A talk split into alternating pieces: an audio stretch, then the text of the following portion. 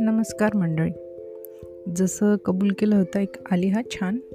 मस्तपैकी आपल्या व्हॉट्सअप युनिव्हर्सिटीवरती म्हणजे सततच काही आपलं उदास वगैरे काही राहायची गरज नाही आहे लॉकडाऊनमध्ये आणि समजाच लॉकडाऊनमध्ये आता जे काही रूल्स रेग्युलेशन्स आपल्याला जर नियमावली पाळायची झाली तर मग लग्नासाठी वगैरे पन्नास लोकचा लौड आहे वगैरे म्हणतात ना? तर साक्षी स्नेहलता अविनाश सरोदे यांची लिहिलेली एक पोस्ट आलेली आहे की लॉकडाऊनमधलं लग्न. तर करू सुरुवात सादरीकरणाला? चलो तो फिर. मज्जा आहे हां? मस्तपैकी. ऐका कान देऊन. लॉकडाऊनमधील लग्न. का हो? पन्नास पत्रिका देता का छापून लग्नाच्या? गणेशराव आपल्या मुलीच्या लग्नाची तयारी करण्यासाठी प्रिंटिंग प्रेसमध्ये गेले. नाही हो पन्नास कशा छापणार? कमीत कमी दोनशे छापाव्या लागतील प्रिंटिंग प्रेसवाला म्हणाला. पन्नासच्यावर लग्नाला जमवायचेच नाही तर इतक्या पत्रिका छापून काय करू? गणेशरावांचा प्रश्न होता. ओळखीच्यांना द्या ना पत्रिका सारेच थोडी येणार आहोत. पुन्हा म्हणायला नको काय गणेशराव आम्हाला लग्नाची पत्रिका पण दिली नाही. प्रेसवाला असा म्हणाला व गणेशरावांना ते पटला. व त्यांनी दोनशे पत्रिका छापूनच घेतल्या. आता नावे लिहिताना त्यांची फार धांदल उडाली. आधी सह कुटुंब पूर्ण घर असे पत्रिकेत लिहिण्याची पद्धत होती पण गणेशराव फक्त घरातील एक व्यक्ती किंवा लहान मुली नकोत किंवा फक्त महिलांकरता पत्रिका माहितीकरता पत्रिका दिली आहे येऊ नये. आपल्या घरूनच आशीर्वाद दिल्यास आम्हाला आनंद वाटेल. लग्नाला येण्याची तसदी घेऊ नये असे लिहूनही कोणी आले तर काय करणार म्हणून थोड्या कडक भाषेत पत्रिकेवर टीप लिहिणे गणेशरावांना भाग पडले. लग्नाला याचीच इच्छा असेल तर कोविडचा निगेटिव्ह रिपोर्ट सोबत आणावा. पन्नास व्यक्तींचीच भोजनाची व्यवस्था असून त्यात आपले नाव नाही. पोलिसांना पन्नास व्यक्तींची यादी पुरवली असून त्यात आपले नाव नाही. लग्नात आल्याने करोनाची लागण झाल्यास वधू पिता जबाबदार राहणार नाहीत. कॅटरसचे कर्मचारी कोविड निगेटिव्हच असतील याची गॅरंटी नाही. अशा भयानक सूचना लग्नपत्रिकेवर लिहिल्यानंतर कोणता समजदार व्यक्ती लग्नाला येणार? वर पिता यांचा तीस जणांचा वराड घेऊन येणार असल्याचा निरोप आला व आता फक्त वीस लोकांनाच आपण बोलवू शकतो आणि तशी गणेशराव तयारी करायला लागले. तर त्यांची सौ अहो मामा मामी तर दोघेही येतीलच ना? तर गणेशराव पाच पाच मामा आहेत तर तेच मिळून वीस होतील. आपण राहू घरीच मग गणेशराव ओरडले. मामा वराच्या मागे उभा असतो शारदा म्हणाली. हो जन्मात कधी मागे मदतीला उभा राहिला नाही आणि म्हणे आता लग्नात मागे उभा राहणार आहे. तरी ठीक आहे एक मोठा मामा येईल गणेशराव म्हणाले. शारदाई चिडून म्हणाली. आणि बाकीचे मामा? आपण सगळ्यांच्या लग्नात गेलो मग आता आपल्याला त्यांना बोलवायला नको?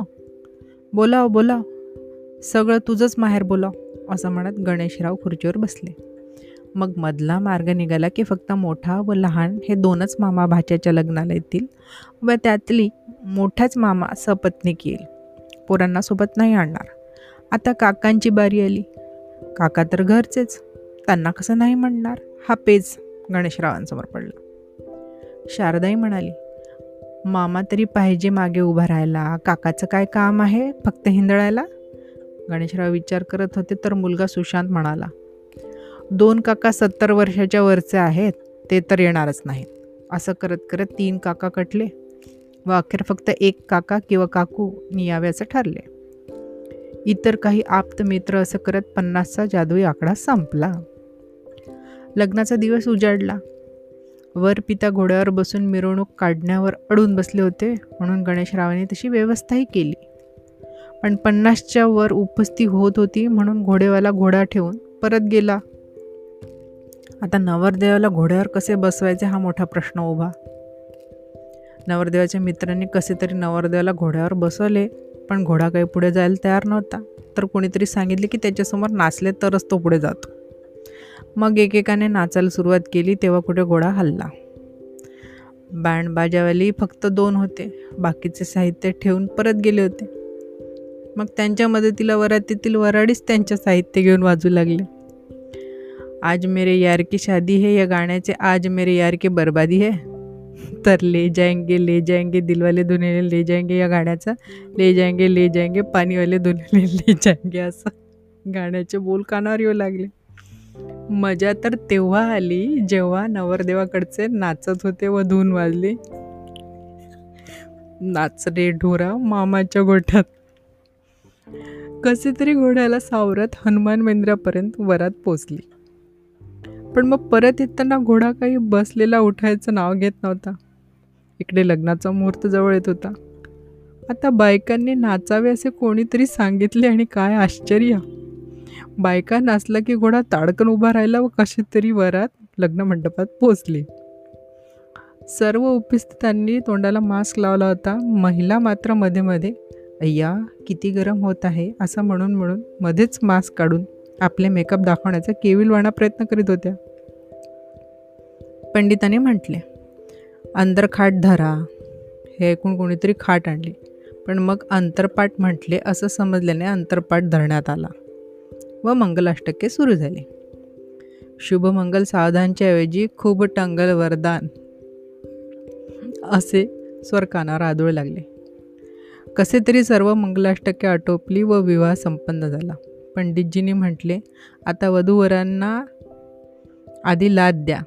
हे ऐकून सारेच घाबरले पण मग कळलं की हा मास्कचा प्रताप आहे.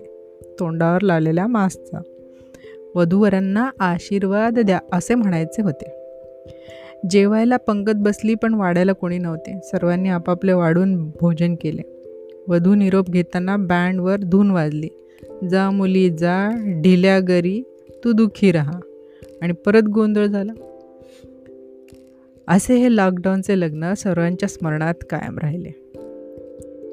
तो मज्जा गे. So thank you ma'am Sakshi Snehalata विनाश सरुदे for making our podcast really funny man मस्त मजा आली. पॉडकास्टला फनी केल्याबद्दल थँक्यू आणि सगळ्यांनी माझे पॉडकास्ट ऐकल्याबद्दल त्यांना पण धन्यवाद.